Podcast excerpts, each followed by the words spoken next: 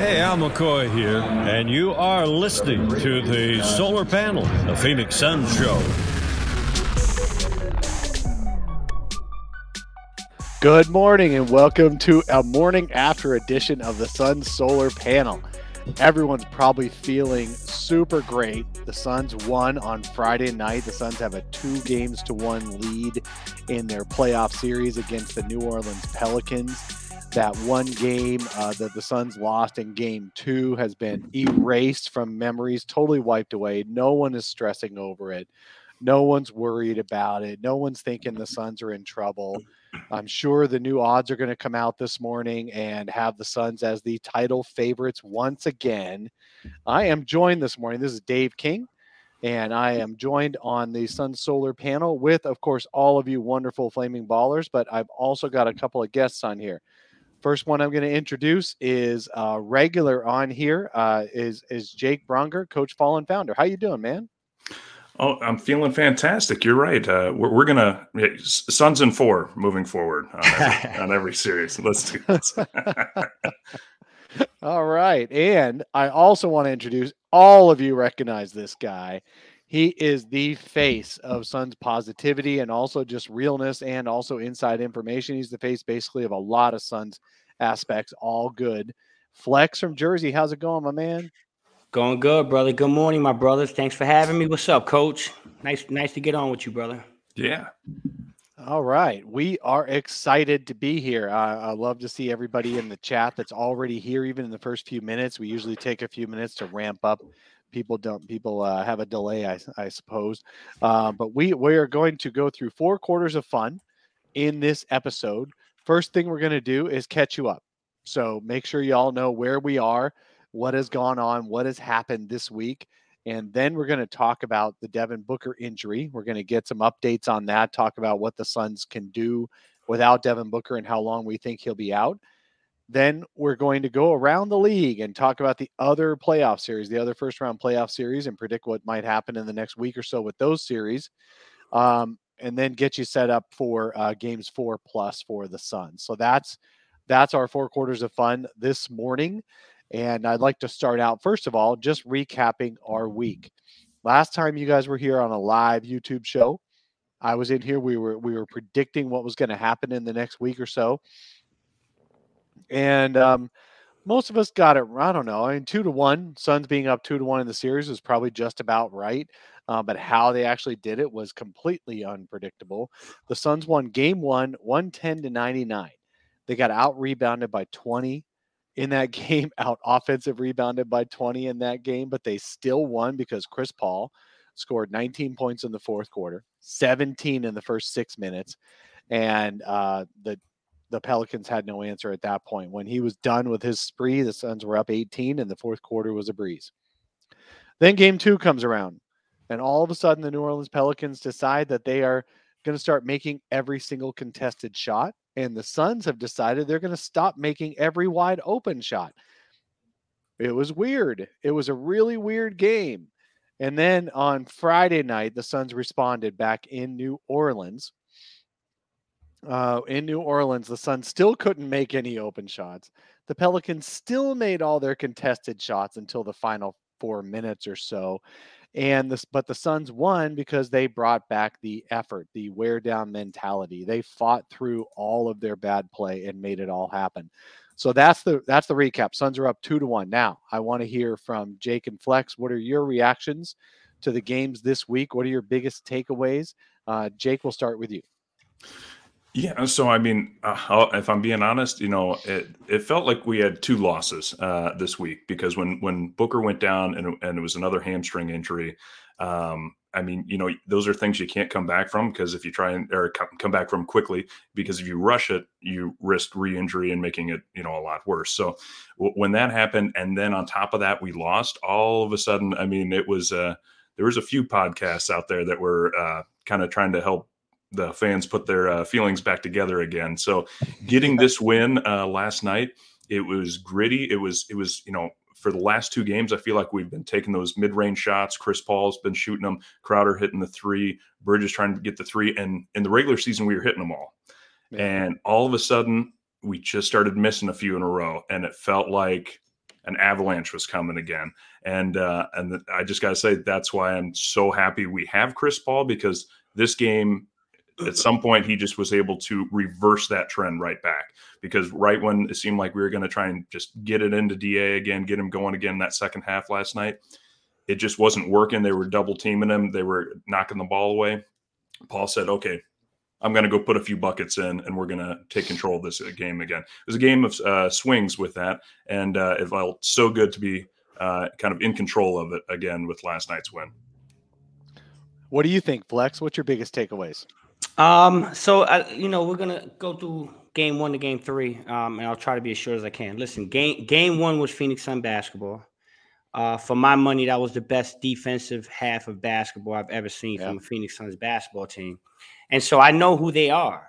You know, um, so watching that first half of game one kind of showed me a lot of what I need to see about this Phoenix Suns basketball team in this series. And and again, that's not has nothing to do with Devin Booker um, the defensive effort and the principles and the way they play, um, it's not isolated to just Devin Booker. So w- when I saw that and we got through game one, I was feeling good. I honestly feel like game two was an aberration.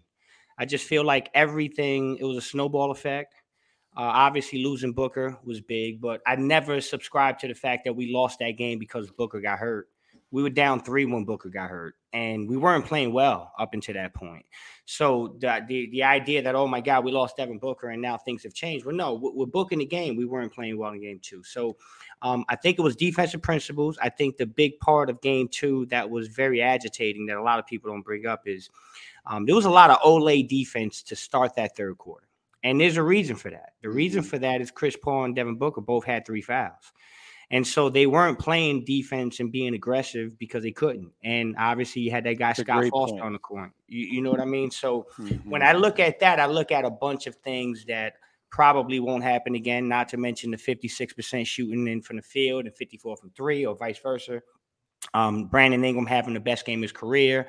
Uh, you know, all that, all that stuff, plus mm-hmm. the emotion of not knowing I think the, the, the coaching staff and the bench got a little shell shocked when when the book injury happened because I think everybody's looking at each other like, oh my god, what's going on here? So uh, a combination of things, a complete aberration. I threw that one in the garbage. I flushed it, and then game three. I, will be honest with you guys. I never felt the desperation of game three. Um, I kept telling people, guys, it's just game three. If the Phoenix Suns win game three, we're going to be up 2 1. No one's going to think this series is over. And so you have to have that same mentality. Had the Pelicans won mm-hmm. last night, I'd be doing the show with you saying, hey, tough loss, disappointed because it's Saturday and I like when the Suns win. But I don't think the series is over. We'll just come back on Sunday, get a dub because this is how this team is. And they'll probably pull this out in, in five or six. I mean, in, in six games. So um, not as desperate as everyone else. And the last thing I'll say is I am absolutely not as worried as people are about the Devin Booker injury. Um, and maybe that's because I've Ooh, hold that for second segment two. We got to make people wait okay, on this. Okay, okay, a little okay. bit. but but yes. So so again, w- without saying that, I'm just saying going into game three, I didn't feel as desperate. The guys got it done. Chris Paul's a Hall of Famer. He, you know, Mikal's a defensive player of the year. Monty's a coach of the year, and Cam is a six man finalist. And when you put all that together, that's a pretty damn good basketball team with or without Devin Booker. Absolutely, absolutely. Um, I want to make a. We have a super chat question. Uh, Jam, thank you so much for the donation to the show. We very much appreciate it. Uh, so his super chat super chat question is: Did Coach Monty? That's a typo there. Did Coach Monty make an error in letting the team basically take a month off after clinching the top seed? Are we seeing the effects of taking a month off with an, an underperforming team in these first three games? Flex, you had a reaction there. I don't think so. I don't think so. I, I listen. I, I think Monty played it the way 99% of most coaches in that situation will play it. So it's it's easy to be Monday morning quarterback and see the shooting percentages and see how the guys are playing and say, oh, that might be a mistake. And I don't necessarily disagree with the question. It's a fair question, but I, I just don't think so, man. I, I, just think this is this is basketball and it's a roller coaster. And sometimes shots go in and sometimes don't. And when they go in, it's contagious. And when they don't go in, it's contagious. So it's one of those things that you have to live through as a basketball team. But um, I tell you what, for the people that are worried, if you watch this team and you know basketball, the law the, the law of averages find a way to play out. So wouldn't be surprised if the Suns go out there and hit 33s tomorrow. I mean, they just do. So if they're winning games while still having these struggles, I feel good about it. Um, four three pointers and you win a basketball a playoff basketball game and you hit four three pointers in the road. Yeah, that's that's a that's a positive thing in, in, in my book. Uh, what do you think, Jake? Yeah, uh, you know, I think it uh, depends a little bit on the player. I'd like to see a little bit more out of uh, Cam Payne, uh, a little bit more uh, urgency from Cam Johnson, a little bit. But you know, going into the playoffs, a coach was playing them significant minutes. You know, it Yeah. was more get get Chris Paul some rest because I mean he he we, we can't expect him to try and go 48 minutes hard sprint. You know, uh, like the Bucks are going to have to have Giannis do because Middleton's out now. Um, you know, you have to find a way to make uh, somebody like Chris Paul, um, you know, still peak uh, with the minutes that he's getting, and so and so so he can be that floor general. So uh, no, I, I think it's the players we want a little bit more from, like a Jay Crowder and those guys. You know, Jay Jay uh, sat for a game, but we've we- we've known Jay. He's always been a bit streaky from the three point line, and man, I love how crafty he is because he finds a way to contribute each game. And and uh, I don't know what he said. And uh, what I like about Jay is, unlike somebody like a Pat Bev who will get in your face and you can clearly see he's trying to upset you, Jay usually seems to be on the receiving end. So I don't know if he just kind of says something aside and it upsets somebody else. Yeah. things. yeah. And because Jaxson Hayes going through like he was, uh, you know, uh, uh, his old man in uh, the NFL trying to just lay out a full on, you know, uh, block Oh down the sideline. I mean, like, I was like, what, you know, Pelicans fans. This like, is what boo. What did you totally think would happen? up the skinny kid. Somebody, uh, my uh, my father-in-law made a comment, or no, my mother-in-law made a comment. Uh, uh, that Jaxson Hayes looks like Ish Wainright's son, who's only 16 still. He's got the same hair, but he's got no body weight at all because he hasn't grown into his body yet. um, hey, so let's let me uh, share some stats here. Now, these are these are these are some things that I don't see continuing. Uh, the first first one I want to bring up. Oh, and I got to do my my little my little jingle. Dang, stat me. Sun shooters not named Devin Booker in games two and three have shot 10 for 50 on three pointers. 10 for 50. That's 20% on threes. Uh, do you see that continuing, Flex? Nope. nope. No way in the world. Because I, I I believe in basketball. I believe in this basketball team. And I, I mean, I played basketball my whole life, and I consider myself a shooter. Not a not a great one, but I'm a, I consider myself a shooter. And I know when I had those games and and nothing went in, man, you just shoot, man. You just got to keep shooting and keep shooting. These are the best in the world. The 15th guy on that bench is a, was a superstar in high school and a superstar in college. They know how to make shots, and that's what got them in the league. So um, I say just keep shooting them. The more they miss, man, I'm like, guys, these guys are due, and I'm telling you, I think it could come Sunday. So yeah, again, I, I'm really not worried. Again, if they lost the game, there'd be a whole different story. But the fact that they can win a game while shooting these percentages is absolutely impressive to me. So I feel good, man. I feel good about where we're at. Don't think it'll continue. What about you, Jake? Do you think continue we're going to continue to hit 20% on threes? No, but uh, I would feel a little bit better if uh, Da is not our most locked down three point shooter. That's for sure. Uh, DA has DA has more three DA, baby. pointers than Torrey Craig, Cam Payne, uh, um, Landry Shamet, all put together. Yeah. Yeah, that that won't continue. Oh, and Jay Crowder, Jay Crowder, who's oh over 14 on threes. Those four guys have fewer three pointers together than DA's two. Hey, That's can, can I ask both of y'all a question just so Yeah. we can piggyback on this? if you take those stats, those very stats you read, Dave, and I asked you before the series, I said, these are what the stats are going to be going into game four. Yeah. Would, would you not tell me the Suns are down 0-3? I'd say they'd be down one, two. That's for Okay. sure. Okay, Yeah. right? So Right. so I mean perspective, right? I mean Right. Perspective. So I got one more stat I want to show y'all. I want to I want to share it with stat me. Double tap me, Dave. double stat. Double tapped. um, the Suns have had 35 or fewer rebounds in each game.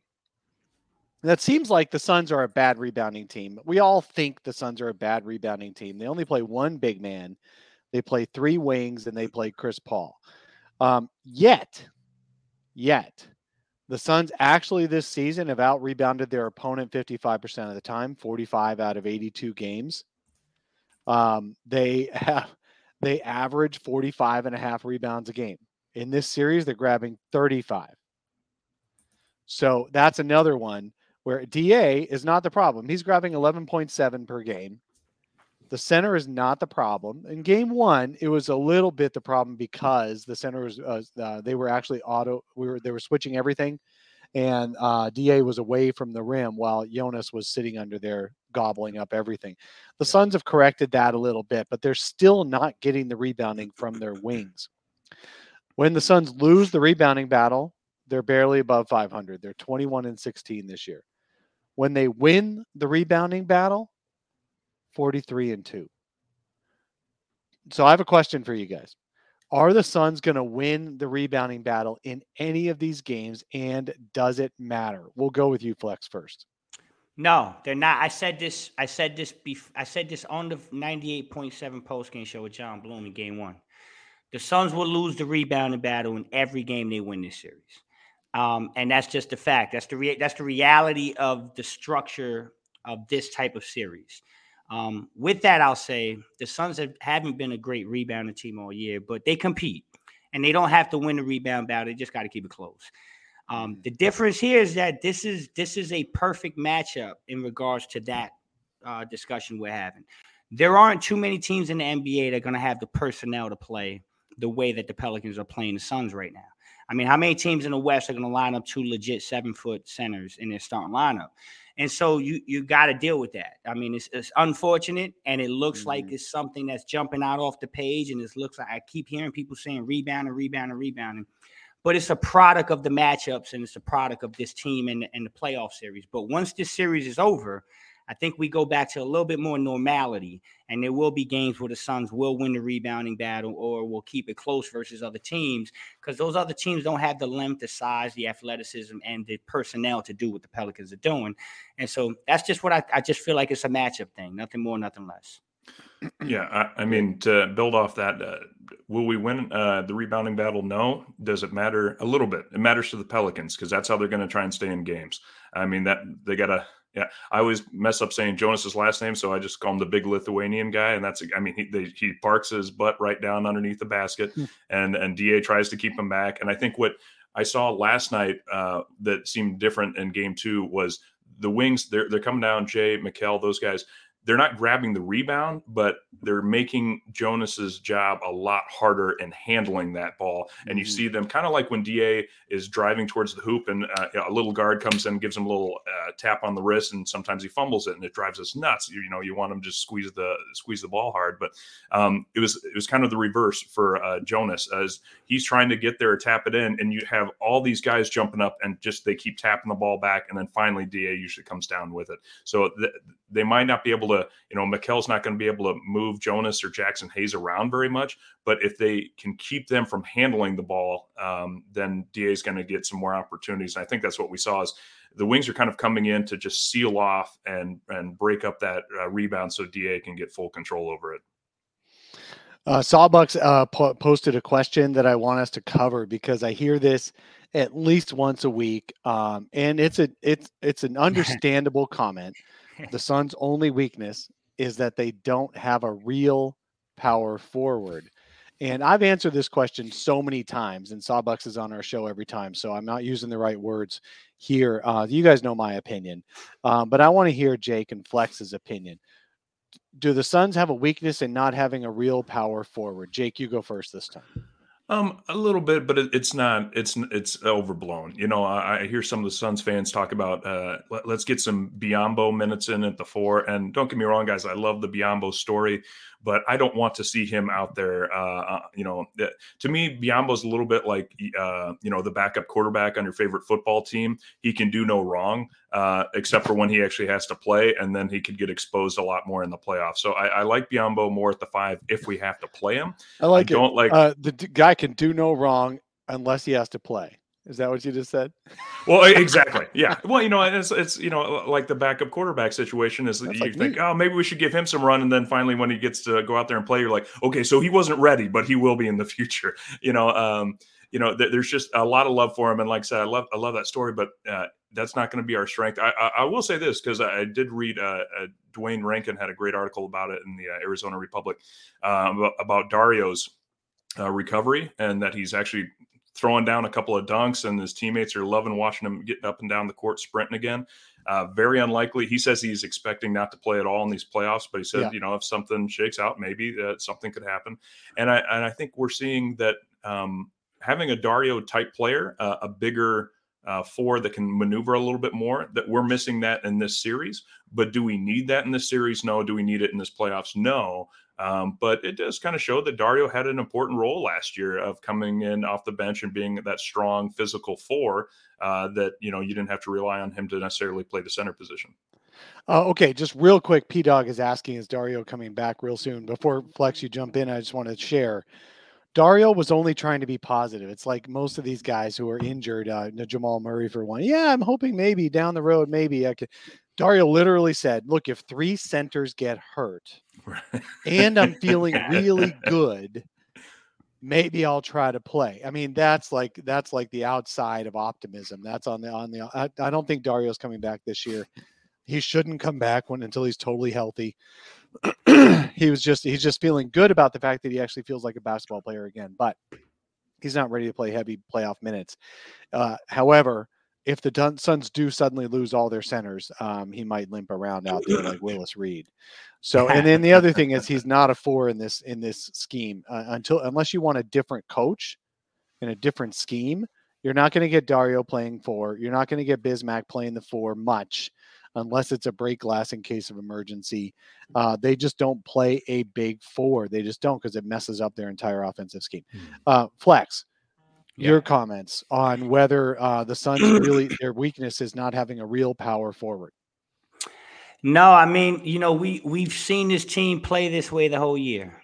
And so this is just the way they play. Is it nice to have a shiny, bright power forward that can rebound, block shots, and get post buckets? In a vacuum, yeah, but does it change the way the Phoenix Suns operate and the whole way that they run their offense and, and the way that they play basketball? Of course it will.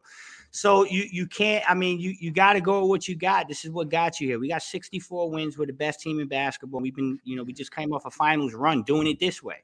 So you don't reinvent the wheel. Um, I, I think I think this is the way we play. And again, yes, it, in a vacuum as a coach, I'd say, yeah, everybody wants to have a power forward that rebounds, but um, this is not the way this team is is built and constructed. So I don't think that all of a sudden because you lose one game in round one, it becomes a glaring weakness. I mean, I've never seen a team. I mean, the Pelicans were still the Pelicans that we saw on Sunday. I, somehow, some way, within 48 hours, they became the Durant Warriors but but the reality is I know what I'm watching, and I'm watching a basketball team that was the same team on Sunday that we played yesterday. In between, they had a pretty good game, but I'm I don't think you reinvent the wheel. And then one last thing, I uh, because I want to go back to what we said about the two centers, uh, Pelicans playing Jaxson Hayes and and, and Valanciunas. I see people saying, "Well, Memphis has two. Well, Memphis only has two if they get through Golden State. So I'm not worried about Memphis. Okay. And if Memphis does get through Golden State, I'll take those two centers all day. I'll, I'll, I'll start the parade. Okay. That's number one. And then number two, if, if you're going to say the Bucks, hey, listen, let's wear, let's let the Bucks get through the East before I start worrying about uh, the Bucks again. So in, in my eyes, I don't see a team that we're going to run into logically that we can run into that's going to be able to play the personnel that the Pelicans play. And so, no, I don't think the rebounding is much of a problem, and I don't think we need a, a four right now. All right. Okay. Uh, let's. Uh, I think the po- folks in the chat are, are basically saying everything, a lot of the things that we're saying, in that the Suns just need some shots to fall. And we're going to stop worrying about these little things like should they get a couple more rebounds in the game. I agree with you guys that the Suns are not going to win the rebounding battle against a Pelicans team with Willie Green as their coach, the Suns' former lead assistant. He knows there's a tiny window of possibility to beat the Suns, and that tiny window is kill them on rebounds. Don't just beat them, but kill them on rebounds. Get all your second shots, so when you miss, you get you still score in every possession. and then get out and run and run in transition and um, have Brandon Ingram make every clutch shot. That's their tiny window. It worked once in game two. It's not going to work. I don't think it's going to work much. And, and they only did it because the Suns are shooting 10 from 50 from three if you're not Devin Booker the last two games. So now, so Devin Booker is out. We are going to transition into the Devin Booker segment. I want to start off this segment though uh, with a sound bite. Um, sorry, I'm going to use my voice, and we're not. We don't have audio, but it's a it's a Draymond Green of the Golden State Warriors has a podcast. He active player with a podcast. He's one of the few. I think CJ McCollum might have one too. Um, he's got a podcast where he just talks about what's going on every week. He he announced his own comeback from his back injury and all that stuff, and and he actually um, he, he's he's a smart guy, but he's also incredibly uh, myopic about how how great his team is and and nobody else is. Um, when Devin Booker pulled his hamstring and left in Game Two, after that, Draymond Green did a pod, and he said that's a big loss for Phoenix. That loss gives New Orleans the two best players on the court, which is hard to overcome. And then he added, no disrespect to Chris Paul. Thank you, Draymond. So this was before Chris Paul scored 19 fourth quarter points for the second game in three games and single-handedly beat the Pelicans without his his running buddy. No disrespect to Chris Paul. Flex, what do you think of this? I appreciate you, Dre. Thank you. I mean, that's that's exactly what we needed. You don't want to piss off the point guard, right? So go ahead, keep saying, do another one tonight, Dre, and say that Monty's a terrible coach along the way, and say that uh, I'm sorry, but Mikal Bridges isn't that good defensively. Do all that stuff because this team feeds off that. So I think it's silly um, to even insinuate that. Um, it's it's you're talking about a first ballot Hall of Famer, maybe the greatest point guard to ever do it, pound for pound. and and and this Top guy 30 all time. uh, top 75 of all time like like Dre I mean that's that's pretty that's pretty crazy but um you know Dre is a he, he's a very thoughtful dude I will say this. He doesn't say things he's playing chess a lot of times. He's he's pretty smart Uh-huh. and and he'll say things um because he knows he's trying to get a reaction or he's, he he knows he's got the Valley and Valley boys right down his alley and they're coming. So you know he's uh he's probably rooting for the Pelicans actually uh because you know obviously he doesn't want to face that but I think it's comical it's cool it's good for TV it's good for podcasts good for ratings and stuff but um it's not good for for the other team when Draymond says that Jose Alvarado is probably not happy about Draymond Green's comment right now. Yeah, I like how the Aussie Suns fans, guys, they call him Jose Avocado. Jose Avocado. Shout out to Jose though, man. He's from out here, man. He's he kid grew up in out, Uh, out he in has been and- balling. Yes, he, He, has. made nine yes, straight has. points for the Pelicans to give them the lead every single time Yes, he has. a- in the fourth quarter of that game. And that it- dude is small. Kid is small. He's pesky. He's a New York kid. Um, you know, I'm I'm out here, so I follow my guys. He's going to play for the Puerto Rican national team. Um, he's just a tough kid, tough as nails. So respect to Jose Alvarado, man. He carried that team uh, Mm-hmm. yesterday in spurts. So, but uh, yeah, I stick with Chris Paul. I go, I go with the point guard. All right, uh, Jake, uh, do you agree with Draymond Green that uh, the Pels now have the two best players on the court?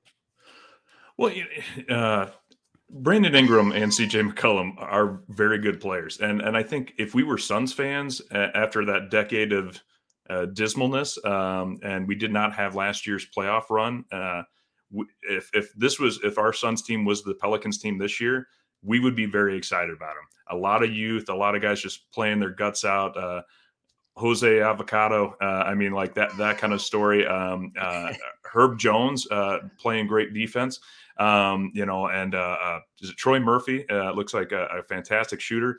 Um, but you know, yeah, no, it, it, two best players on the court. No, uh, I mean, yeah, they are very good, but I mean, you know, th- this is Draymond. You know, th- there's in my mind, there's Mikal Bridges, Marcus Smart, Rudy Gobert. I mean, Draymond's a great defender, but you know, uh, no disrespect to him, but I'd put about 20 guys ahead of him on defense too. So, you know, no disrespect to Draymond, but no it's disrespect just, to you know, I take Draymond. Giannis, I take Gobert, I take, uh, I take Devin Booker now. So, I mean, uh, uh, Herb Jones. Weren't they saying Andrew Wiggins was a lockdown defender? Is he better come than Draymond man. on that team? on.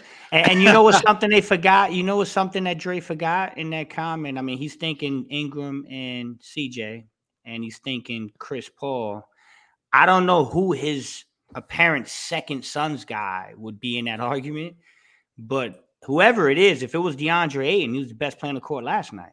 So 28 points, 17 rebounds, three steals, a block, an assist.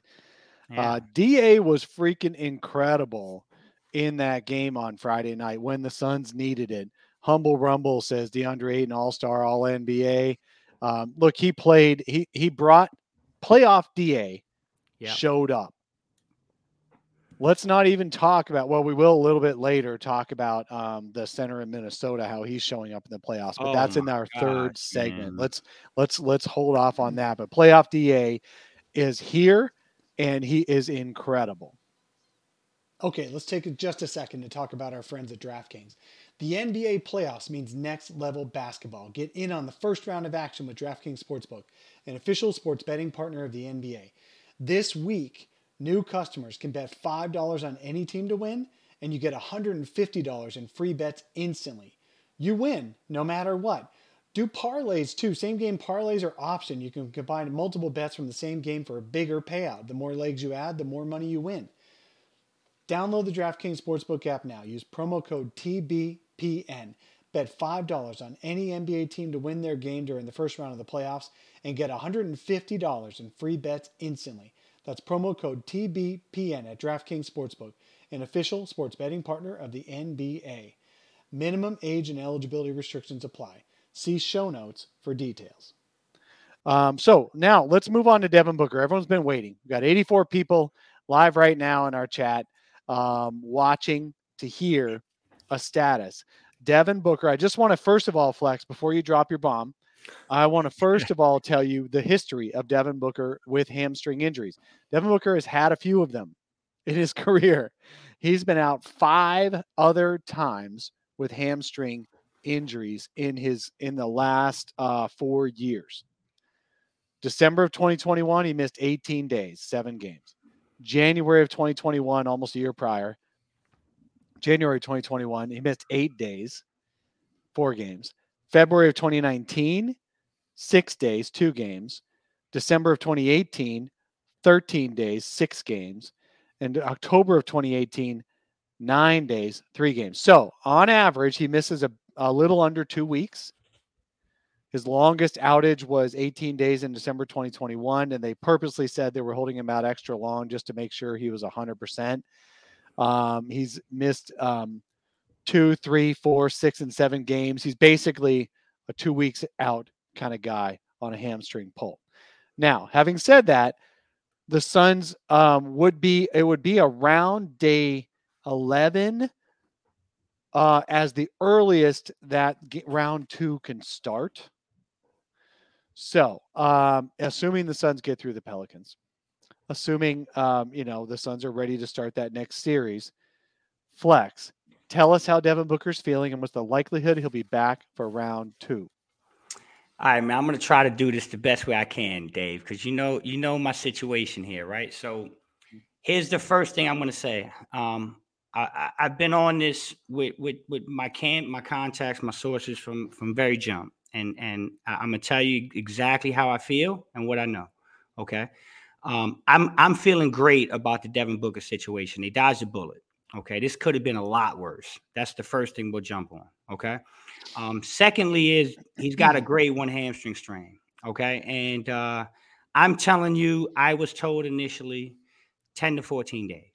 Okay. The two to three weeks thing never, never, never was told. That's a standard. That's like if you go to Yeah, a somebody WebMD. Google something. If Right. you go to WebMD, Right. Somebody Google something. No, no one that I've talking to that I trust within my sources, my contacts, and within those camps have ever said anything about two to three weeks. Uh, it was initially 10 to 14 days. That's number one. Number two is uh Devin's already feeling better. So De- Devin Devin's getting treatment around the clock. He's got his his his camp. He's got his crew working on him. People coming in from best in the country doing what they got to do. And uh, I'm gonna make this very clear. Y'all can take this how y'all want this. Uh, the Suns have not ruled Devin Booker out for tomorrow. Okay. wow. The Suns have not ruled him out for tomorrow. Now, he won't play tomorrow. And you take what I'm saying however you want to take it. Okay. But Devin Booker will not be playing tomorrow. They have not ruled him out, but he won't play tomorrow. But if they had lost yesterday, Yeah. we'd have a whole different situation. Yeah. Okay. So I'm going to tell you that Devin Booker is currently more day to day than he is weeks away. Okay. And that's a great thing. Now, the, the perspective from the Suns are, and Devin Booker is, how how long can this team hold down the fort to make sure that this isn't something that lingers later? That's the mm. perspective. I don't think the concern is at this point, uh, can Devin Booker get back and be effective? I think he can. And I'll leave you with this last nugget. Some people might know this, some people may not know this. I've been trying to say it on Twitter, and there are people that don't want to believe it. Devin Booker had a grade one hamstring strain after game two of the NBA Finals against the Milwaukee The Bucks same level. the same level. I know for a fact. Okay. This is this is not a rumor. He had treatment around the clock and played game three, game four, game five, and game six, scored 40 points twice with that injury. Then went to the Olympics and won a gold medal. Okay. So uh, understand this man has had this injury. He knows how to deal with it. He knows how to play with it. He seems to be a quick healer. um, Mhm. Devin, God bless him. Some people are. Uh, he seems to be able to heal from these things. So I'm I'm going to say everybody get off the ledge with the Devin Booker thing. The Phoenix Suns did him a tremendous favor last night by winning this basketball game. Now you can kind of keep him in the hotel room and lock the door because Devin is a competitor, and if the Suns need him, that kid is going to have to be restrained to not play in a basketball game that the Suns need him in, and you got to keep him from himself. But I'm I'm confident in Devin Booker and the Suns are going to do the right thing, and uh, they'll be okay. So I am not worried about the Devin Booker thing, and stop reading Google and you know Google and WebMD. It, it's just not cool. well, that sounds good. So let's talk about then the the likely scenarios. Let's talk for a couple of minutes. Likely scenarios. Suns are up two games to one. They have one more game in New Orleans. If they win on Sunday, let's say if they win on Sunday, they're up three one, coming back to Phoenix for Game Five.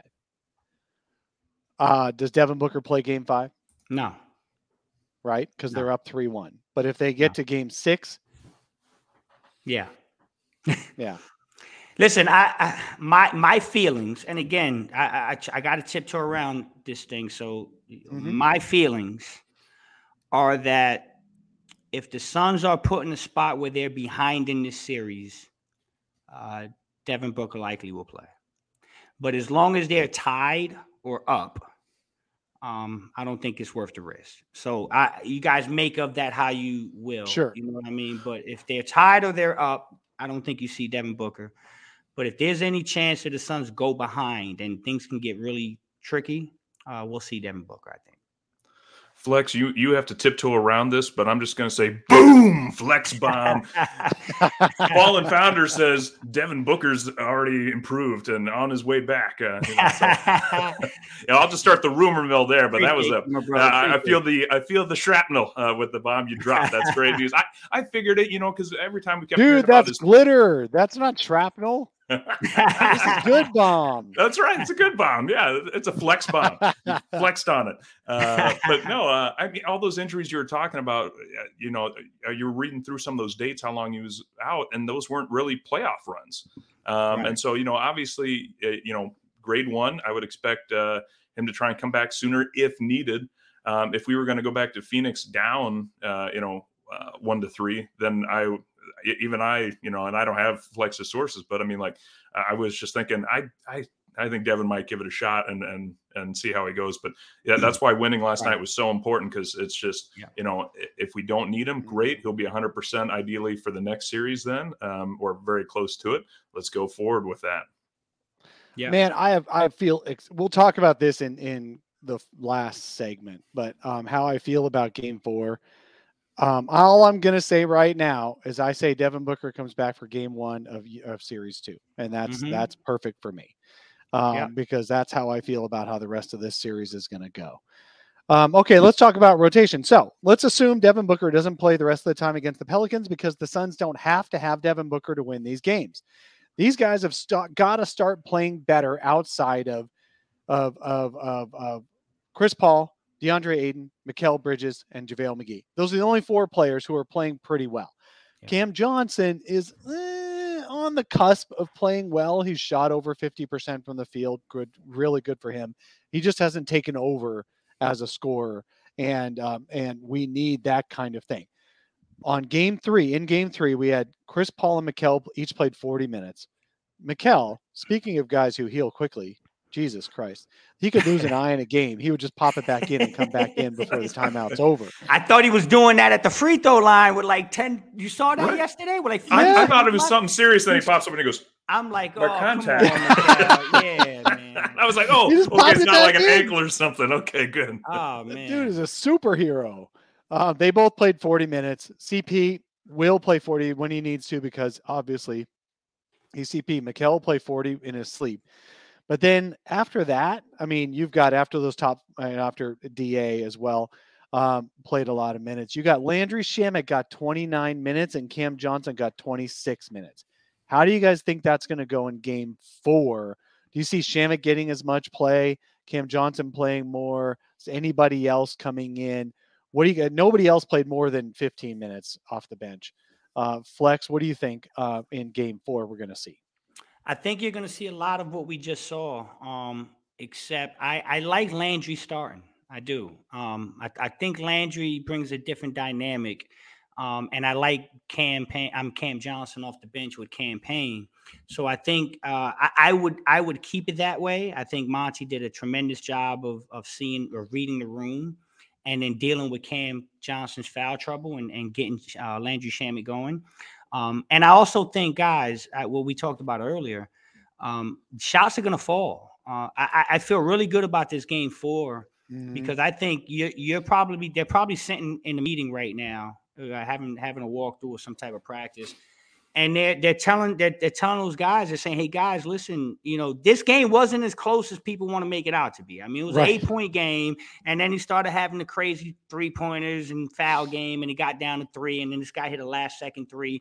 But that game wasn't as close as it looked at, at once we uh, got to the bottom two minutes. So I think the Suns are looking like and they're saying, listen, we just need to go out there, roll out the same thing we did, same type of game plan, hit some shots, and we walk out of here with a 15, 20 point win. Um, it's that simple. Make some shots. So uh, I, I like that. I like what they're doing. I think they stick to the same rotation. Um, maybe Bismack a couple minutes here or there.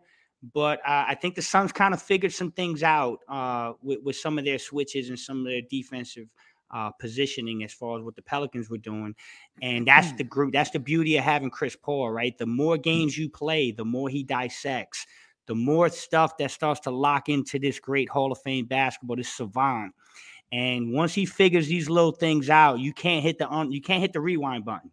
You once he Right. sees something and he digests it, it's it's a problem. So um, I expect him to be a very similar rotation to what we saw yesterday, with a little more efficiency and a better outcome.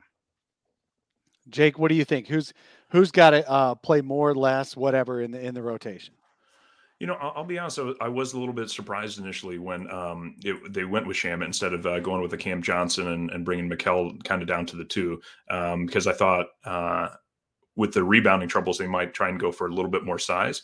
But obviously, I mean, D- Da was night and day difference on the glass uh, against uh, Jonas than uh, you know in this last game than the other two. So now I see why they went with Landry. I, I will say this about Landry. Um, that he he looks a lot more confident than we saw him at points this season. He was a little bit tentative about getting a shot up. You know, he'd have the wide open three and he'd look at it and then he'd swing it back around. He'd be like, "No, no, no, we want you to build that confidence." Even when he was uh, bricking so many, you know, you got to get out of the slump.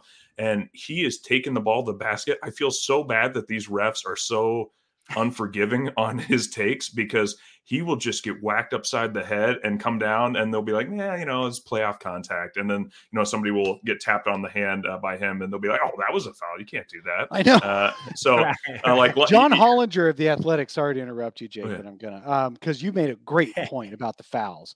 John Hollinger of the Athletic just put out an article yesterday or the day before. Fouls are up incredibly in these playoff foul calls. You know, you always talk about the refs let physicality happen, blah blah blah.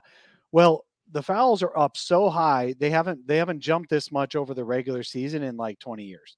It's just crazy how many fouls the refs are calling.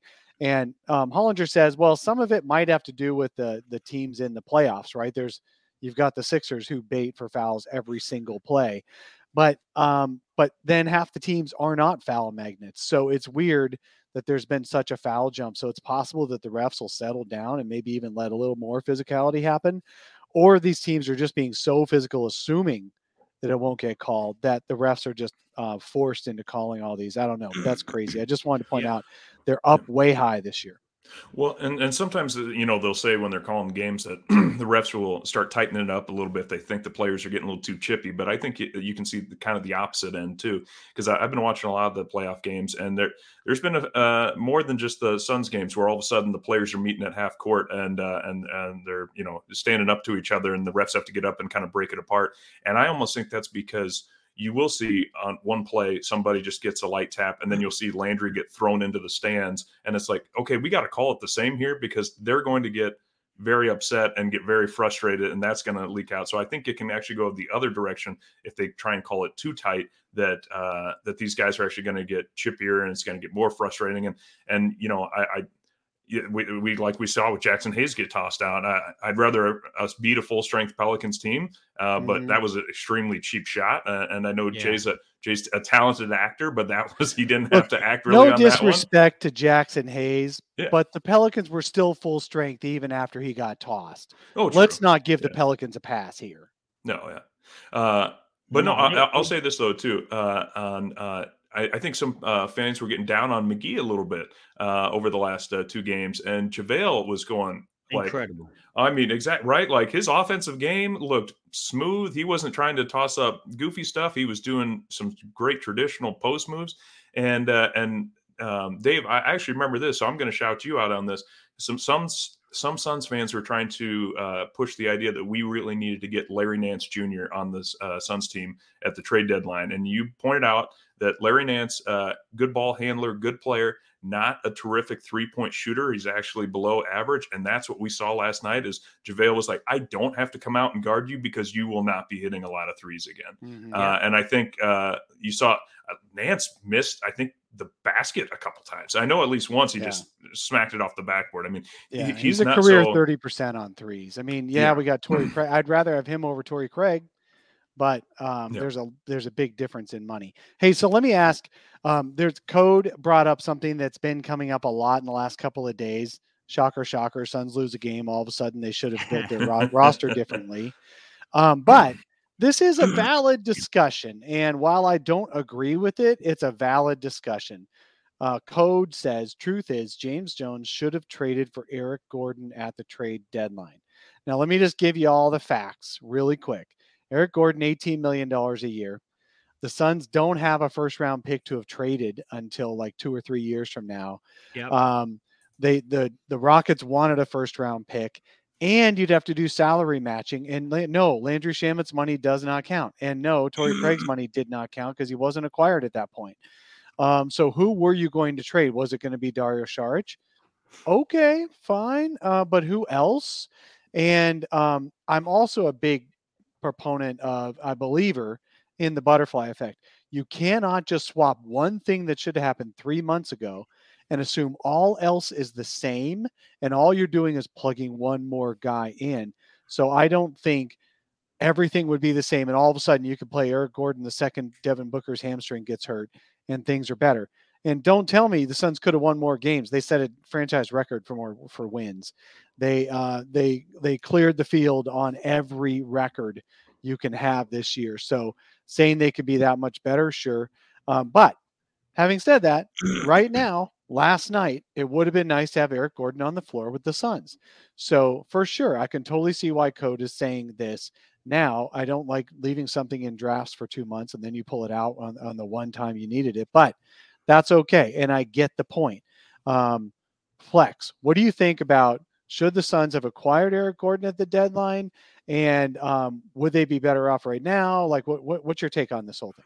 I, I think you nailed it. I, I, think you nailed it. I mean, in a vacuum, if I can leave my house right now, go to ShopRite and buy Eric Gordon and throw him into this team, yeah, hell yeah, I do it. That's not how it works, though, right? It's not how it works. You just can't. You got to. You got to go and you got to give up something. So you you mentioned you don't have Torrey Craig. It probably would have had to be Dario Saric, Jalen Smith, and a future first round pick, some something like that. Okay. Um, so now, yeah, okay, you got Eric going off the bench, right? How does that affect Cam Payne? How does that affect Landry Shamet? How does that affect the fact that you no longer have another wing to throw at Ingram and Torrey Craig? I know Torrey Craig isn't doing anything offensively, but again, I'm not gonna I'm not gonna completely sell out on Torrey Craig the same way I'm not gonna sell out on Jay Crowder, and the same way I'm not gonna sell out on Cam Payne. I've seen these guys do wonderful things for this basketball team in the most crucial situations, the finals run last year and this incredible regular season. So again, in a vacuum, yeah, of course. I mean, if, if Devin Booker goes down and you plug in Eric Gordon and everything is all well, yeah, that sounds good. But at the end of the day, I think Monty did the right thing. I, I didn't like the fact that we would have to shuffle so much uh, of that basketball team and give up so much. Um, so I, I like the point. It's a valid point because of the Booker injury. But um, other than that, no, I, I think I think he did the right thing, and and the way he put this team together is uh, is is is the way it is, and and I love it. Uh, Jake. Yeah, I mean, a- absolutely. I think, uh, I mean, just look at the Lakers right now, right? I mean, uh, there's a reason why they're still getting so much press and they're not even in the playoffs. One's because they've just got a lot of fans, but two, uh, it's because they have traded away so many of their first round draft picks. They've got three guys that are so heavy on their salary cap. Uh, and yeah, uh, I, I, think after this series, uh, especially when Book comes back, we won't be talking about Eric Gordon anymore. And uh, so, I mean, it, it's a, it's a you know situational circumstance type deal. It to me would be a little bit like if um, if all of a sudden Jay Crowder went down, we'd be like, ah, oh, see, we should have traded for a power forward at the trade deadline. Well, yeah, of course we should have if if we knew our power forward was going to be injured and we were going to be one one in a playoff series. All of a sudden, it's easier to say that. So, no, I definitely think Eric Gordon would have been a great piece to have, but a first round pick, Jalen Smith, and, and that this is assuming that the Rockets even would have accepted exactly. that deal uh, of That's saying, "Oh, Dario can play and we'll lock up our salary." Someday yeah. in the exactly. future, first rounder. Yeah. They did not want yeah. the someday in the future first rounder. The Suns right. didn't have the pick they wanted. Nobody. Uh, not just that, but I mean, remember Jalen Smith. You, you, can't sign him for much more than I think four something. Uh, Four point six. Yeah. Yeah, and then Dario was going to be on their the books for next year too. At, at you know, it's a good a good contract I mm-hmm. think for nine something, but you know he wasn't going to play at all this year, and so um, that's assuming. Yeah, like I, I could have seen the Rockets say, you know what, two firsts, uh, and and then you know uh, then we're really starting to you know, Eric Gordon would not be really part of the future, I don't think, with this right. team. Uh, and so, yes, would I love to have him right now in this series? Absolutely, great point. He's a good player, um, but no, I, am not. I'm not stressing it too much. Uh, I, I, don't think Holiday's the answer for a, a, backup guard. I don't say we necessarily have to have him, but like like I said, like Landry's coming along, and I think something tweaked Cam Payne. Uh, you know, when uh, was it the last game of the regular se- uh, season? that they they held him out because they thought Ankle. something. Yeah. Oh, the knee, the knee. I'm sorry. So it was the knee. Yeah, and so I, I, think he's been a little funky, but he's starting to come back. I, I, taking a little bit more aggressive to the hole, getting those threes back down. So I think it's just going to take a, uh, a little bit more time, and and our backup guards are going to be ready to go. Yeah. Let me end with four comments, really quick, short comments on Eric Gordon um, as a as a great three point shooter who would be helping the Suns right now. This year he made some threes, forty one percent. The year two years prior, 33%, 31%. Yeah. Um, Eric Gordon was part of that over 27 from three Houston Rockets team that somehow lost a 3 2 lead to the Warriors in 2018 when yeah. Chris Paul pulled a hamstring and sat out. Yeah. So assuming Eric Gordon would have made all his threes on Friday or, or Tuesday is is not a great assumption. He is just as likely to have missed all those threes as he is to make them because he's not a great three point shooter. Could he have helped on playmaking? Sure. But don't just say three point shooting.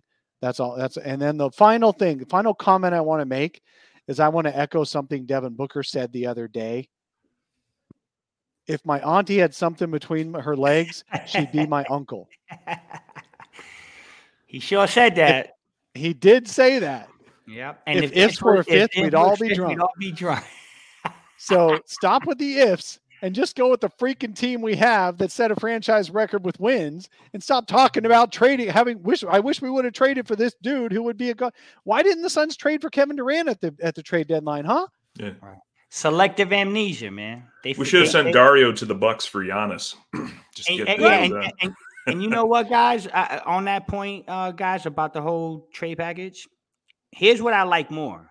I like if the Phoenix Suns can make a championship run this year, and then you add Dario Dario Saric to your team next year. yeah. Yeah. That that sounds a lot better to me on a good contract, a guy that fits the system, a guy that the locker room loves, and a guy that we know perform well in this environment. So yeah, could you imagine if the Suns make a championship run and now you bring back, hey, Dario Saric is back. How, how much better are they? So it's a lot to think about. It's not you can't do everything like this in a vacuum. Dude is even leveled up while he's injured because he Yeah. went from worst hair on the team to best hair on the team. Have you seen this dude's flowing locks? The dude with the worst calyx in his hair ever went from short hair to nice long flowing locks. He's going to rival Ricky Rubio by next year at this stage. I'm I'm looking for the Pantene commercial. It's coming. Yeah. yeah. He's going to get in there with uh, Head and Troy shoulders. Polamalu. Yeah, head and shoulders. Yeah, Dario Saric on head and shoulders for the NBA Finals. I'm with it. I Call me Dario. I'll, I'll be the agent. Call me Dario. We need him to come out there and just shake his uh, hair like it, Prince man. Charming Like from, the- Fabio. from Shrek. All right, man. Okay, so we're going to move on to our next segment. Uh, we're going to look around the rest of the league for a couple of minutes, and I want you guys to do this is our true false question. This is our true false segment. Um, and I'm going to do it just as a teaser question, and then you guys have to answer true false in the in the chat. You guys answer true false, and then you can follow it up with with some commentary if you want. Um, first true false question. Dallas is right now up two to one without even having Luka on the on the court against the Jazz. Two games to one. Dallas is up. True false. The Jazz win a game in this series. The Jazz win another game, win any more games in this series. True false. Flex. True. They win the next game in Utah, regroup, and I still think this series is going seven. Wow. Yeah. That'd be good for Devin Booker's recovery. Yeah. Wow. You think the series is going to seven. All right. Cool. Jake, what do you think? So true, they win a game, uh, one more game, but no, I, I don't necessarily think it's going seven. There's something wrong with that Jazz locker room, and and uh, you know, I don't, I'm not a. Uh, Stephen A. Smith can get get and grind my gears a little bit uh, with his uh, hot takes, but I, I gotta agree. Uh, Jazz make me sick. They make me absolutely sick uh, because it's a tremendously talented coach, uh, defensive player Donovan Mitchell, great three point shooters, and I they look like they absolutely hate each other. It would be like if uh, Dave, you'd ask me to come on this podcast, uh, you know, and I'd be like, I will, but I don't like you at all, Dave, and I can't wait to get off this uh, uh, as soon as we can. So, no, there, there's something funky about it. I mean, because when, when you're making these players without Luka, Luka look like superstars, and I know it's a little bit of system, and Gobert doesn't like to get out and guard the three, but no, I these Jazz guys, they a lot of them want out. It looks like. I mean, some of them want to get that next good contract, but I think Mitchell wants to play himself out. And as long as he's playing and getting his own stats and feeling good about it, he'll he'll be fine. Just uh, you know, letting the Mavs take over. Dave, how We many actually- points do we get? You this feels like around the horn. I like it, bro. You gotta get us a little, you gotta get us a little points, and then Yeah, but then that would have to be a subjective, and then I hate that. I'm joking. thing, I'm, I'm. Stat me, I'm joking. Dave. No, I know I'm what you joking, mean. brother. I know what it's- you This is cool. I like this segment. Go ahead, brother. I'm All sorry right, to cut so so we got that. Now my my vote is false. They don't win another game. So the question was, will they win? I don't think they're going to win another game. I think they're completely broken. Donovan Mitchell the other night, there was somewhere 40 over 40 passes he made in the game. It could have been as high as 60. I don't remember the number off the top of my head. How many did he make to go Gobert? One. They hate each other. Wow. Wh- They which is each other. weird. Like I get if you don't like each other, but like you know, Kobe and Shaq didn't really like each other, but they're like, wait a minute, let's go win some rings first. Yeah. we, we can hate Yeah. each other in the off season. Yeah. Like these two are, I mean, there's not a lot of people. That Gobert's not a great offensive player, but he can he can score in close on these Mavericks uh, defenders. And The Mitchell's Mavericks are like, playing nah. small. Yeah, They're taking advantage on the offensive end by putting Kleber in the corner. Corner.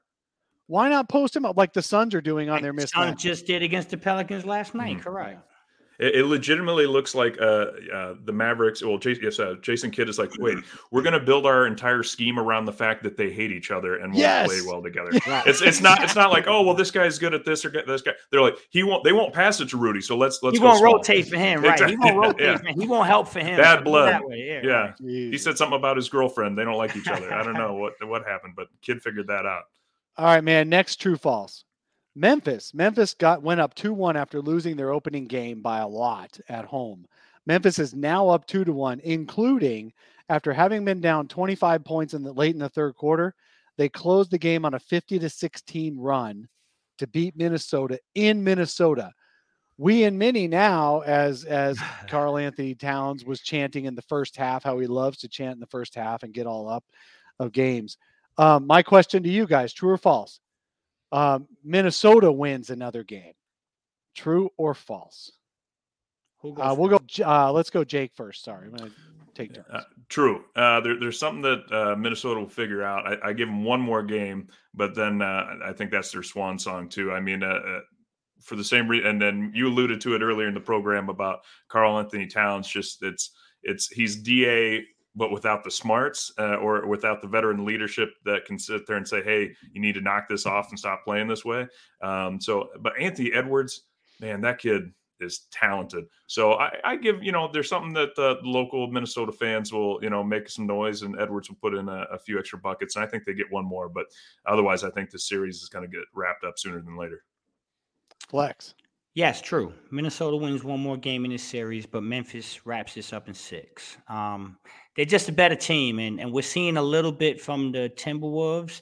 Um, what we're going to see, I think, tomorrow against the Pelicans, the young, unexperienced team that can play very good in spurts, but when things get tight, um, they start to show their youth and they start to play for themselves as opposed to for the collective unit and for the team. So I think we saw that. And uh, I just think that uh, Taylor Jenkins has been out coaching the heck out of Finch. And and I mean, that was so obvious in the last game. So uh, yeah, this, uh, I think, true, they do win a game, but I don't think it lasts long. I got that one at six. Wow. Okay.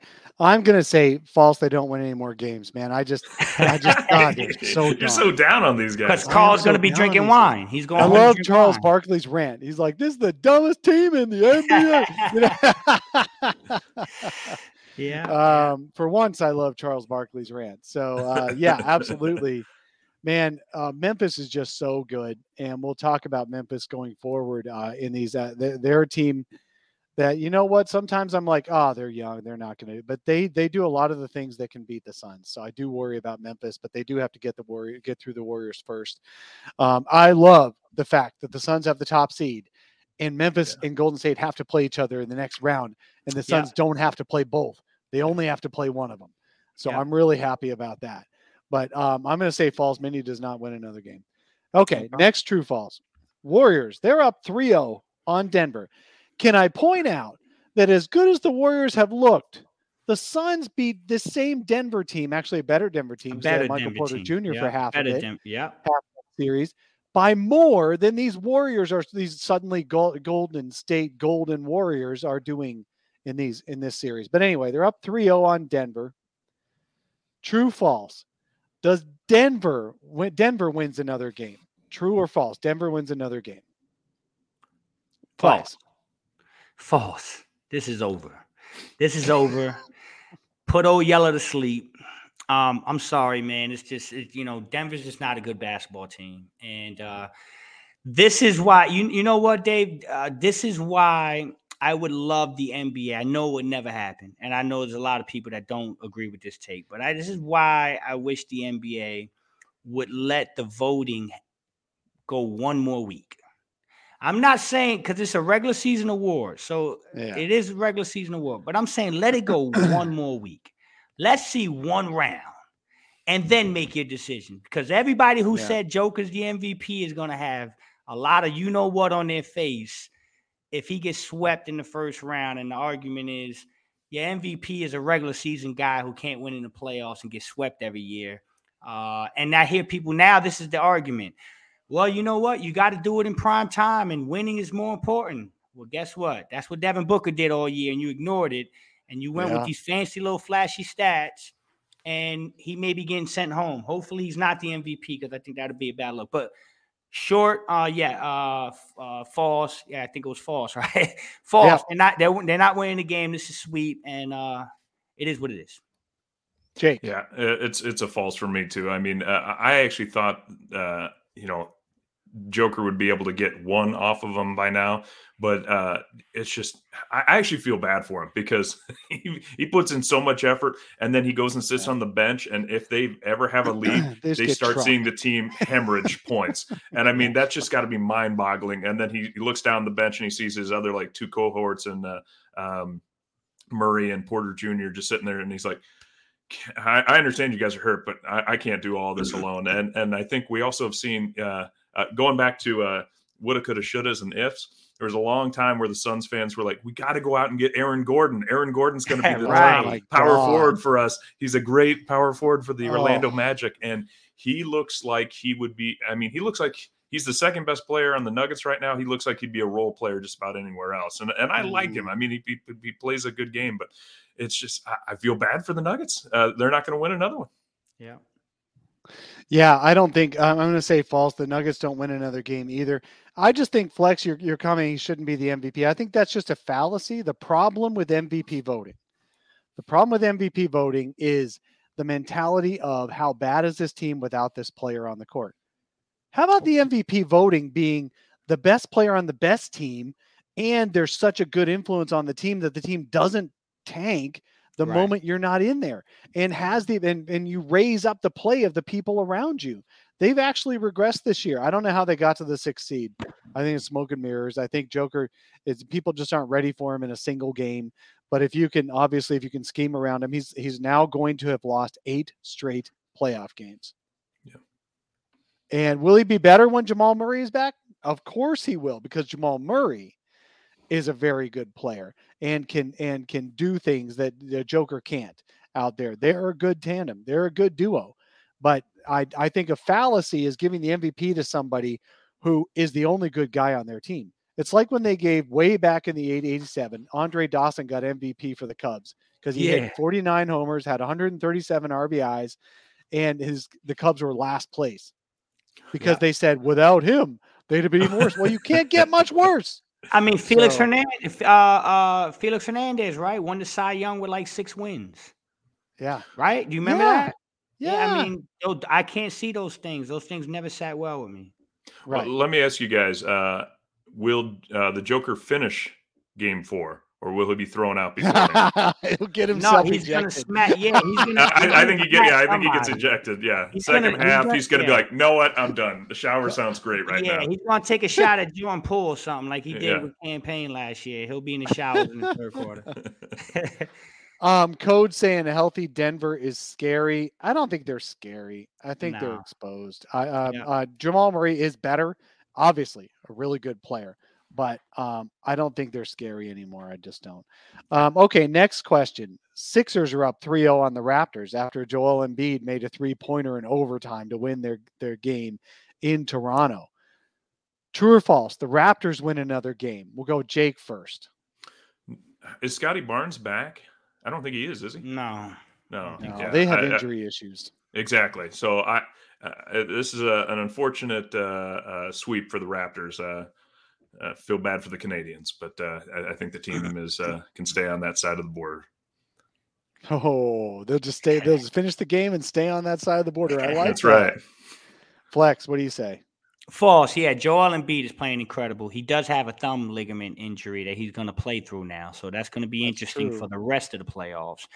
But for this one game, I just think they're deflated. Um, Toronto's not going to be able to come back from this, and Philly's just playing really good basketball. So, yeah, I think that's another clean sweep. Um, but I'm more intrigued with what happens going forward with Joe Joel Embiid. Prayers up too, man. I hate players getting hurt in playoffs.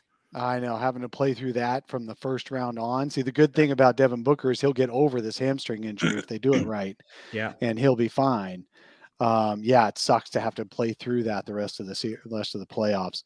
All right, so next true false. I I agree with you guys. The Raps are done. Uh, they're not going to cross the border again. Uh, that's awesome. Um, the Bucks are up two one over the Bulls. The Bulls did get that one win in Game Two. Uh, the Bucks cleaned their clocks in Game Three in Chicago. Um, so, do the Bulls win another game? True, false? The Bulls win another game. Flex. False. The Milwaukee Bucks are the best team in the Eastern Conference. They're the defending NBA champions. With or without Khris Middleton, they'll rally together. Um, you saw last night what they're built like, and and I was happy to see that because I think uh, the Suns and the Bucks are cut from the same cloth, which is why they played such a great series last year.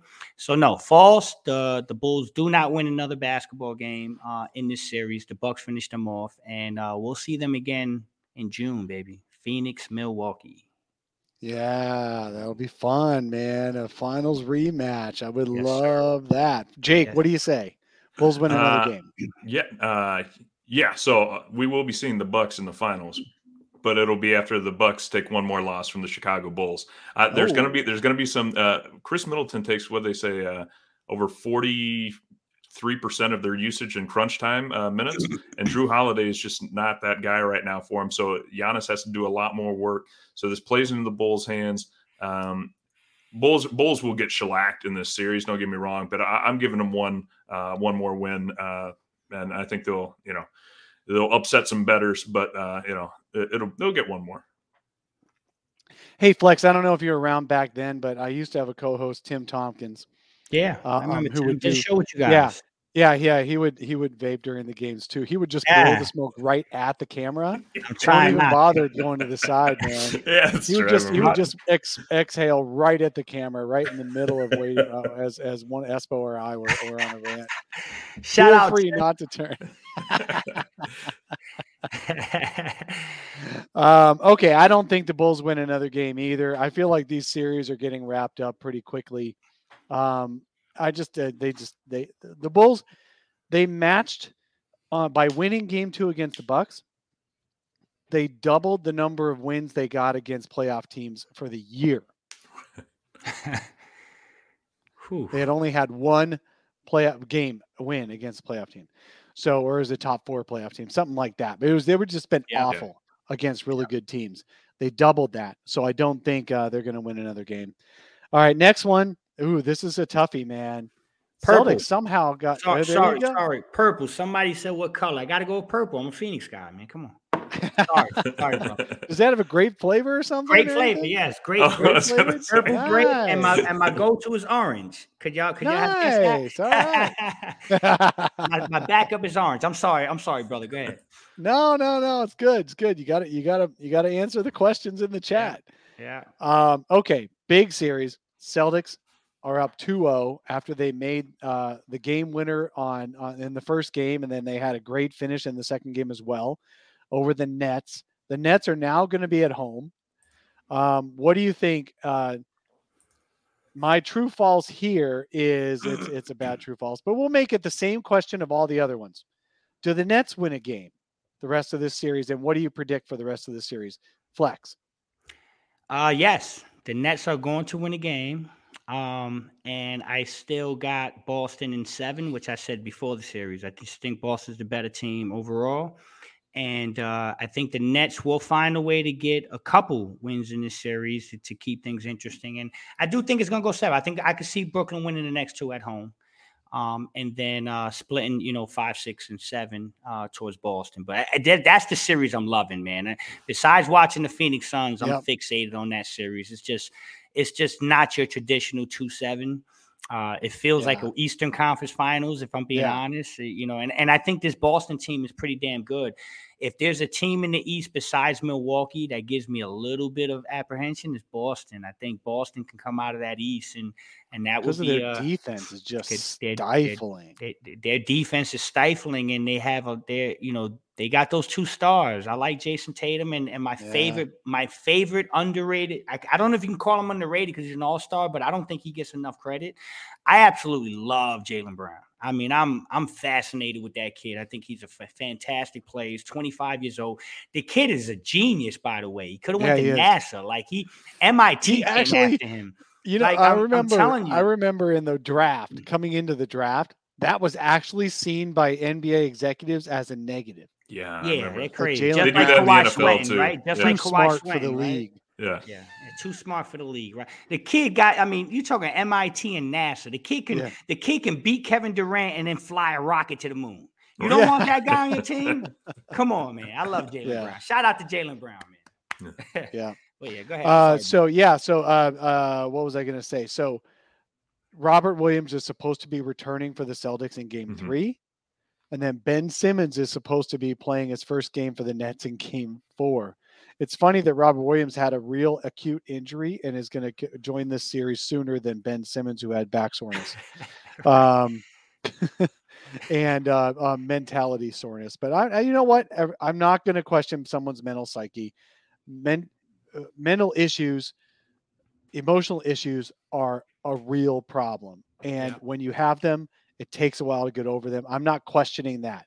I just think when they use back soreness as an excuse, that's a problem. That's all. And and uh, I just think it's funny he's coming back later than Robert Williams. Jake, Hmm. uh, what do you think? Do the Nets uh, win another game? Do the Nets win Oh, yeah. a game in yeah. this? I mean, series? eh, Kevin Durant can just win a game by himself if necessary, and he's got Kyrie finally playing uh, games with him, uh, you know, and not taking uh, days off. So, uh, no, they're they're definitely going to win some games here. Uh, but this ne- this next one really is the one that's going to determine that for me. I mean, if they win this one, then I'd say they could even go down one three and still make it go all the way to seven. I still think Mhm. the Celtics win, but if they go down 0-3, uh, then Yeah. then maybe this isn't just maybe Durant has slipped a little bit. But no, I, right now I think you, you got to give uh, uh, some credit to them. I don't think Ben Simmons. They said Ben Simmons might get ten to fifteen minutes.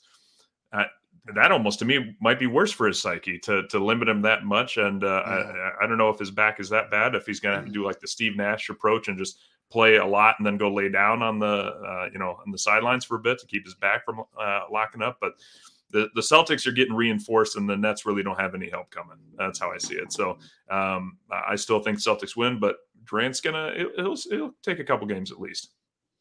Boy, imagine so Kyrie right now, he spent the entire season not playing home games. And now, uh, well, actually, he missed half the season period. Then he played only road games. Now he's playing all their games, but he's in the middle of Ramadan where he's not eating or Yeah. drinking anything Yeah, from yeah, sunrise to sunset. You know who else is going through Ramadan? According to a buddy of mine, uh, I didn't realize this, and they haven't made a big deal of it. Jaylen Brown is also Yes, not eating yes, or Jaylen. Brown too. Yes, yes, yeah. And this is not even water. You can't even have water. Nothing From Sun to sunrise sundown. Did you see? Did you see Dave? Did you see the other night they had the coach on the sideline with the time? He went. He Yeah. had. He he went right to Kyrie. time, said right? Yeah. Seven seven forty one. Go get you some bananas and some fruits, man. It's a it's an incredibly it's an incredibly difficult thing to do and Yeah. a lot of respect to these guys man i mean that that is some unbelievably tough things it's tough to do that as a regular worker Just Like, walking just- around your just house. walking Right. around your house and, and just walking the dog and cleaning things up like to play a professional basketball game against That's jayson crazy. tatum yeah i mean it's crazy stuff shout out to those guys man a lot of respect for that Yeah, this buddy, he's also doing going through Ramadan. He says it's just awful, and he was just piling up food and drinks for um, halftime of the game the other night when he was there at the game. Um, and and the thing is, you can't even eat a lot after 13 hours, 16 hours, whatever it is. Of not, you know, all you can do is is is like like we saw Kyrie with a fruit cup uh, Yeah. because you need the sugar, and or a banana because you need the potassium or whatever, so you don't cramp up. It's just crazy. I mean, think about that cramps. These guys need to be hydrated so they don't get cramps when they're playing, and yet they haven't been able to even consume water all day. So big power, more power, Kyrie. And but I feel also bad for the Nets having to deal with Kyrie. I mean, Jesus Yeah. Christ. Yeah. Jesus Christ. one thing after another man one thing One after thing another after man. another. i mean Wow. All right, last true false. I know I'm keeping you guys long. I let's go appreciate let's you go guys i love it Last true false. The Heat, they're up two to one. They got their one point win. Uh, I think it was the Heat. Uh, no, I'm sorry. The Hawks won by one point in game three in Atlanta uh, with Trae Young hitting that, that floater with four seconds left to put the give them the lead. um, after our own uh, fan favorite PJ Tucker made a three to give Miami a, a lead uh, right before that. Trae Young makes a floater, and he said, "I never, I never thought that was going to miss." He threw the floater so high that it almost hit the top of the building and dropped in through the net, but he knew it wasn't going to miss. Um, do you think the Hawks win another game? True, false? The Hawks win another game. Heater up two one. Jake, we'll start with you. No, um, t- to me, Trae Young is is kind of like a Kevin Durant light. He can just go and steal a game, steal your heart from you, but he hasn't reached. the- He, he doesn't have the. Uh, he's not at Kevin Durant's level yet, and he doesn't have the. Uh, you know, Collins to me isn't Kyrie Irving. So, um, and I, I don't. Is Capela back? I, I he was out last I, I saw. think right? so. Yeah, and so they're, they're missing the the big man in the middle a little bit, and so uh, no, I, I think uh, the Heat. Um, it's it, to me the Heat, the Grizzlies, the Warriors, the Suns, uh, a little bit the Celtics. It, we're seeing these system teams, these like non one guy takes over ISO ball at the end. It's it's really fun basketball to watch, and the Heat just happen to be one of those teams right now where you know you think, well, Jimmy Butler's the best player potentially, but then Tyler Herro's the one that goes off for 15 in the fourth quarter and wins you the game. So it, it's a fun thing to watch. But yeah, the the Hawks have to essentially play Trae Young spoiler ball, and and I don't think they can do any more than what they've done. All right, Flex. Do the Hawks win one more game or more? No, I think it's over. Um, I, I tell you what, guys, my favorite coach in the world is Erik Spoelstra. I, I, I absolutely love Erik Spoelstra. I think he's the best coach in professional basketball. I really do. Um, and so when I watch his teams play, um, it's, it's it's beautiful to watch. Um, I thought that game was over yesterday. Uh, Kyle Lowry got a little bit of a hamstring issue. Oh, Um, that's right. so He's that's- limping around. Yeah, he's limping around. He's claiming that he's a Wolverine though, so he's saying he's gonna he's gonna he's gonna Adamantium. yeah, he, he's saying he's going to play. Um, but yeah, I mean, um, with the injury, I think Atlanta was able to take advantage for that one game. But I think Spoelstra will make the adjustments. I think they'll win uh, game four and then wrap it up in Miami in game five. I love. um, Jam just posted a comment. a question in the chat. How much weight will Luka have gained while being off with a with an ankle injury? Oh man, oh man. Because he's Hey. going to end up missing most of that. Uh, I don't even know if he's going to play this weekend. Uh, You know what that reminds me of a little bit, Dave, is uh, when uh, Goran Dragic got, got in the league and got on the Dragic. Suns team. Drag, Dragic, yes. Uh, uh, and uh, and I think we saw it with Barbosa a little bit too, but uh, it was definitely Goran that I remember in interviews. Uh, he, they were like, "So what's the biggest difference about playing, you know, uh, in Europe and then here in the states?" He goes, "I can just go get like Taco Bell every single day here, and and it, like I don't know what it is. They, they, they just don't grow up in the same environment of temptation that we kind of almost get sick of eating fast food as much. I mean, America, we're not the healthiest country, but you know, like our, our basketball players, I tend to learn that uh, while unless you're Michael Beasley who decides to eat like you know 20 bags of Skittles before every game. But uh, no, sometimes those guys, I, I could see Luka coming back, and you know, you n- just know the broadcast team is going to get their media sheet and they're going to say he looks a little bit bigger, doesn't he? He looks a Yeah. little Yeah. bit bigger than what they're building him yeah, at. yeah. that could become a thing, guys. Absolutely. um, someone said is if he's hanging out with Zion, he's going to get fat. I mean, Jesus, Zion, holy crap! He was walking Oh, off the court after their win the other night with like next to Brandon Ingram, who admittedly is not a guy you want to walk next to if you're if you're a hefty dude, because um, uh, Brandon Brandon Ingram being so skinny. But my God, Zion looked like um, a bodyguard who who was once in shape back in high school and now is just shape. Right. Right. it's scary. It's scary, man. That kid better get it together, man. Somebody's got to get in that kid's ear. That kid, that kid's playing with Ah. his career, man. Um, so it's it's a it's a terrible thing, man. You got that much talent, man. You got to get right. You got to get you got to be a pro and you got to get your body right. Charles Barkley says it all the time. The best thing that ever happened to Charles Barkley was Moses Malone calling him fat and lazy. Taking him out to the track in Philly at four in the morning, running, getting him in shape. Yeah. Uh, if Zion has that dedication, I think he'll be a great player. But if he keeps this up, man, uh, we could be looking at a. Uh, yeah, I, I'm not even going to go there and say what I was about to say, but let, us just say we could be looking at a very unfortunate situation for a kid with that much talent. So hopefully, I'm wrong. Flex, Dave, let me ask you guys something quick. And uh, I know I apologize because I know we're going long, but I, I think this is a great conversation. It's great uh, Yeah. things It to is listen fun. to. It is. And this Having is what I have to ask: Is have have you either of you been to New Orleans? No. Yeah, No. I've Yes. Okay. I was there for All Star Game in 2014. Yes, it is a fantastic place to visit. Uh, uh, it's to me, it's it's like uh, I describe it to my buddies as Las Vegas, but with a little bit more culture, where it's not just like gambling all the time. It's like, oh, maybe today I'm going to go see a culture, jazz a lot more band or draw. Yeah, and- but here's the thing: if you're somebody that has trouble keeping the weight off, New Orleans is not the place for Yeah. you. That place, I, I, I could have three square meals, and then a buddy would be like, "Hey, you know, it's a nine o'clock," and you'd be like, "Oh my god, yeah, let's go eat some more." Like you just find ways to keep Right. eating in that city. So I don't know. Maybe he needs to get traded to the Jazz, uh, Donovan Mitchell swap or something like that in Salt Lake, and he can just you know be out there in the mountains and just kind of breathing the clean air and, and losing the weight. But yeah, Zion in New Orleans, that's that's you know. That's I've heard leaving, about that. leaving a grilled steak in front of uh, you know uh, your your uh, your your dog. You know it, it's gonna be eaten. You know it's just too tempting for him. right, right. Couldn't agree hey, if you guys brother. don't, if you guys don't mind, I got a New Orleans story for you from the All Star Yeah. Weekend in 2014. Um, so, for some unknown reason that is still yet today unexplained, Crown Royal decided that they wanted to be um, get into the NBA space, and they were going to start giving um, um, perks to bloggers around the country. And I Ah. was picked as the Phoenix blogger who was going to be sponsored by Crown Royal for the Ah. 2013-14 season. First of all, I'm the last dude you'd want to give a Crown Royal sponsorship to. Second of all, a blogger?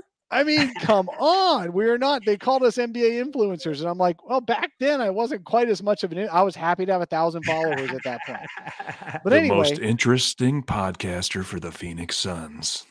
that is sad if that's Y- y- true. y- yeah, Uh, you can mo- the most interesting man in the world. You could be the most interesting podcaster. Dave King So- drinks his Crown Royal with a splash of apple. man, I got I got like eight bottles of Crown during that season. Every month they sent me a new bottle. I I became I've become awesome. a whiskey drinker since, but I was Yeah. not before. Anyway, they they paid for us to go to All Star Weekend. Oh, that's awesome. they gave us tickets to All Star That's Game, awesome. um, and they spent the entire time whiskey and dining us from Damn. Thursday night to Sunday night. Damn, how did you cover anything? I didn't. It turned out to be it was a it was a fan a fest kind of thing. I barely even made the All Star game hungover as crap. Oh, Um. I didn't cover anything that weekend. The All Star like Saturday evening festivities. We were basically sitting in a private room at a restaurant, eating like crazy and drinking like crazy, and just watching it on TV like anybody would have at home. But, but they NBA and then influencer that- or whiskey influencer? yeah. whiskey influencer. Apparently, I got so much Crown Royal. Jesus Christ! And it's so funny because all the bloggers that they were sponsoring looked like me. Okay, because that's who bloggers are, right? They look like me. We're in New Orleans. We're the only ones who look like us in New Orleans. First of Right, all, right, right. On Saturday night, they took us to this. I can't remember the name of the bar, but it was a really popular bar Saturday night. And there was some. They had free drinks. We had we had our floor uh, like a a, um, a balcony all to ourselves and everything, a loft all to ourselves. And then there's the dance floor, the drinking area downstairs, and they moved us down to one of those bottle service areas roped off. you Oh know where you got God. some couches and stuff. And this place is shoulder to shoulder people and we're drinking like crazy. Again, 30 guys who look like me. Well, actually, two or three girls, but 30 who look like me in this New Orleans downtown bar who nobody else looks like us. I'm not going to go And into any don't, further. y'all don't know anything about. New Orleans, right? Y'all, y'all, yeah, If you yeah, know yeah. anything I about it. it, I get it. they all look like Zion Williamson. But anyway, Uh, so we're, we're we're there and we're looking like, but we're so drunk we don't we don't even notice, right? I'm waiting for Kevin Hart to show up. There's supposed to be an appearance by Oh Kevin Hart. gosh. Oh Okay. my this is so perfect. is a- I'm this is- sorry. yo, just bro. Crown Royal. Just Hey, thinking like, Crown don't my worry, guys, for kids. bringing in Kevin Hart and you know. And with these guys, I mean, one of these dudes is like passed out drunk, and everyone else is like, like, like, kind of. Uh, we didn't know what was going on. Yeah, I'm just, Dave. I'm just imagining flew. you sipping your whiskey, being like, "Say it with your chest." You know? You know, you know, you know, you know what I'm imagining, man. I'm I'm imagining Hangover Four with the with the blogger. yes, Like, like where, was where's the movie? Where's the Yeah. tiger today? Where, when you went back to the room, was there a lion in the room or something? like, what is going on here, bro? So we're waiting for Kevin Hart. We're in this roped off area, um, you know, drinking like crazy, having a great time. Kevin, it's midnight, no Kevin. 1 a.m., no Kevin Hart. 2 a.m., no Kevin Hart. 3 a.m., no Kevin. My kids are like, Dad, you got to get a picture with Kevin Hart. You got to get a picture. They love Kevin Hart. You got to get a picture with Kevin Hart. I'm like, uh, looking at my watch, going, what the fuck? 4 a.m. I see this. I see everybody's head turned toward the door in the in this bar, shoulder to shoulder. There's no getting around in this bar now. It's all shoulder to shoulder because everybody knew Kevin Hart was coming. 4 a.m. Everyone's head turns toward the door, and I see this circle of bodyguards, right? And then there's a hole in the middle of the bodyguards, right? And they're walking Kevin Hart to a corner of the bar. You know, Kevin Hart's about five foot nothing. Right. So there's no see seeing see him, Kevin right. Hart. It could have because been he's Devin. It could have been Devin Fart, and, and Yeah, it could have been anybody. but He's got to no, say it I- with his chest. Yeah. And I'm I'm there trying to figure out how I'm going to get a picture of Kevin Hart. I'm certainly not going to get a picture with Kevin Hart because he's surrounded by his bodyguards, and they're not letting me in to see Kevin. You know, uh, so I I get I, I you know I'm, I'm picking up my phone, you know, trying to do all that and then climbing onto things and getting a downward angle picture because the dude is not the tallest. We'll just say that. Um, and I finally get a picture, and it's this cloudy. It looks like you know, um, taking a picture of of you know Sasquatch in the woods kind of thing. You know, it's like all grainy and stuff. Oh man! But I swear to God, it was Kevin Hart. And I told my kids, I'm out. I'm I sent them the picture, and I'm out. And I Drop walked the back to Okay. Hey, I'm- I'm waiting for the movie, this brother. now to after yeah, I'm waiting for the movie. We need we need the cinematic version of that, bro. Yeah. I need the cinematic version of that, brother. I got Oh some people out here in New York that that's in. You know, I, I think I could hook that up, man. You start talking, we might have we might have a hit here, bro. Uh, uh Hangover Oh Four, Dave King and the Bloggers, man, in New Orleans. it I'm was with the it, goofiest it. Thing. I'm with but it, bro. man, I enjoyed it. It was a free weekend, and that was Yeah. that was one of the best solo weekends I've done. Great man. It was great. Yeah. yeah. That was fun. So that's my New Orleans experience. I've been there twice before. That was one of them. All right, hey, let's wrap this up with a quick preview of we're going to make predictions, quick predictions for the Suns. True, false. The Suns are up two to one. Um, true, false. The Pelicans win another game. Flex. Ah, man, this is the toughest one you're giving me here, huh? Um, Yep. I'm gonna say I'm gonna say false. I'm gonna say false. I think the Phoenix Suns come out and get greedy on Sunday.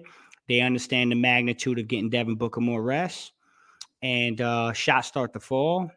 I'm not gonna give you a score, but I will say I think the Suns win plus ten, and then wrap this thing up on Tuesday in Phoenix, and everyone will say what a great series it was.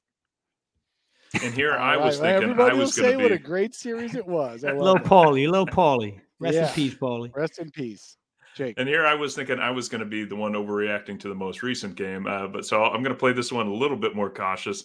Uh, I, I think the uh, uh, Pelicans do grab one more, but I agree if the Suns are able to uh, break their back uh, on this uh, on this next game, if we can uh, take both games in New Orleans, that just will take the life out of them. And so uh, this is the one I want uh, to to win the most. I'd rather you know, uh, but uh, uh, yeah, it's. I, I, could see the Pelicans getting this one. Then we have to go back and handle business at home, and then take them down in New Orleans.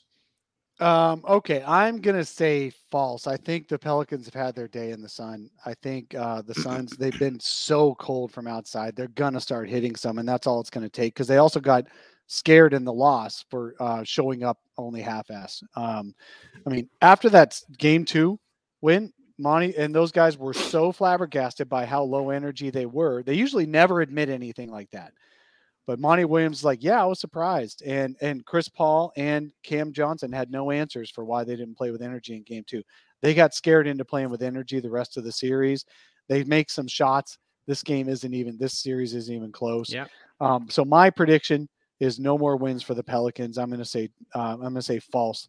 On the Pelicans winning another game. Did you guys, did, speaking of uh, energy, did you guys see the moment in last night's game where uh, I think about every assistant coach for the Suns jumped off the bench yelling at the team to get back on transition defense. And just, uh, I saw about three coaches jump up and all just start pointing down the court. And I'm Yeah, like, I forget yeah. how many coaches we have, but like all the players, oh, they all started were all sprinting right away. Yep, Yeah. They were all engaged. Yeah. Yeah. Yeah, because they were so flabbergasted. Monty said that's the worst transition defense he'd seen in three years. So I think I think they they're correcting themselves. And on Mhm. on Friday night they still weren't playing well, but they played their ass off. And in the fourth Yep. quarter they did out outwork the Pelicans. The Pelicans had outworked them the first three quarters, even just slightly, because they were playing hard. Uh, but the Suns finally um, got one over on them. So I think that I think that's going to turn out real well. Um, the only thing the only thing that does worry me is Willie Green has not yet tried to trap Chris Paul at the half court. Right. So for some reason, Willie Green is letting Chris Paul have his way, especially in fourth quarters. Um, without Devin Booker out there as an outlet, that is one little worry, one little wrinkle that Willie has not done yet. Trapping the ball out of Chris Paul's hands and making somebody else make a play. And I don't know who that somebody else is right now without Devin Booker out there. So that's a that's a that's one wrinkle that I haven't seen yet um, that we might still see. But I still don't think the Pelicans win another game. I think that just makes it interesting. Um, Yeah. I'm going to part with uh, one more because you, you made a um, Paul Westphal reference, Flex. Yeah. One final comment. Uh, connection, a son's connection, I did not even realize was true until Monty brought it up the other day. Monty Williams used to play for in college um, one of the son, the greatest Suns coaches of all time, in John MacLeod. Yep. And Monty got the job here in Phoenix, and he always loved John MacLeod. And he got the job here in Phoenix just after John MacLeod passed. And Wow. he said it was weird. It was fate. It was um, he had always wanted to come back to Phoenix and play with you know be, be around John MacLeod again. Now he just thought it was it was meant to be that he would take over the Suns after McLeod passed when he came back three years ago. That's a hell of a connection I didn't even know was there. And and he used to go visit uh Paul Westphal. Yeah. I mean, when he Westphal go- was yeah, sick. when Westphal was sick. So Monty's a great dude, Notre Dame guy, man. Um, yeah, Yeah. I mean, Mon- Mon- Monty, this this whole thing turned around when Monty showed up in Phoenix, man. I still remember the press conference. So I'm glad we got that guy on our team, and that's another reason why I don't I don't feed into the adversity, man. Um, Monty Williams is is a leader of men, and these guys respond and they love him genuinely. So. Um, shout out to that to that man, and he should get coach of the year. So hopefully, hopefully we'll be hearing that uh next couple days or so. Yeah, that'd be nice. Uh, okay, so that's the parting thought. Um, we're gonna we, we we don't have enough time today to talk about scariest conference finals opponents, so we're gonna do that next week. Um, so, folks, thank you so much for joining us. I really appreciate it. Flex, tell us where we can find you. At Flex from Jersey on Twitter, Instagram, Facebook, Coast to Coast Podcast, KSRN Network, 98.7 Arizona Sports with John Bloom after the games, and whenever the hell y'all want me. All right, man. Right we're here on the solar panel. PHNX too, man. Everybody. You know, we I'm I, I'm I'm a I'm a equal We love you around here, man. I appreciate you, brother. Jake, where can we find you? Uh, you can find me in Phoenix on Tuesday night because I'm coming Woo! in for uh, the game. And uh, so, uh, folks, let me know in the chat too because I've been wondering should I go to the beach? Doesn't quite look as interesting as the game, so I think I'm going to go to the game. But I want to know if the beach is, uh, you know, worth checking out at least. So I'll be in Phoenix uh, for the game on Tuesday night, uh, screaming my head off, uh, and then uh, yeah, otherwise on Twitter at Fallen Founder. Right on. I'm Dave King. You can find me at Dave King NBA on Twitter. You can find my work at brightsideofthesun.com if you like to read. And obviously, if you like to listen, we do not just these live YouTube shows, we also do midweek podcasts as well. Uh, just a couple of days ago, I had Mason Ginsburg on with the Pelicans to talk about his side of things Great after the. Pelicans won game two. And he gave some really good insights. And we, and I think we both concluded that the Pelicans were, uh, were already at their apex for the series. And uh, um, even he's not expecting a whole lot to come going forward. So, uh, thank you so much for paying attention here, being here today. If you're watching later on YouTube, thank you for coming in. And thank you, everybody, for being in the chat to the, today, this morning. Uh, we had a great chat this morning. I loved everybody in the chat here. So, thank you so much. Y'all have a great Saturday, and we'll talk to you again after the Suns have closed out this series.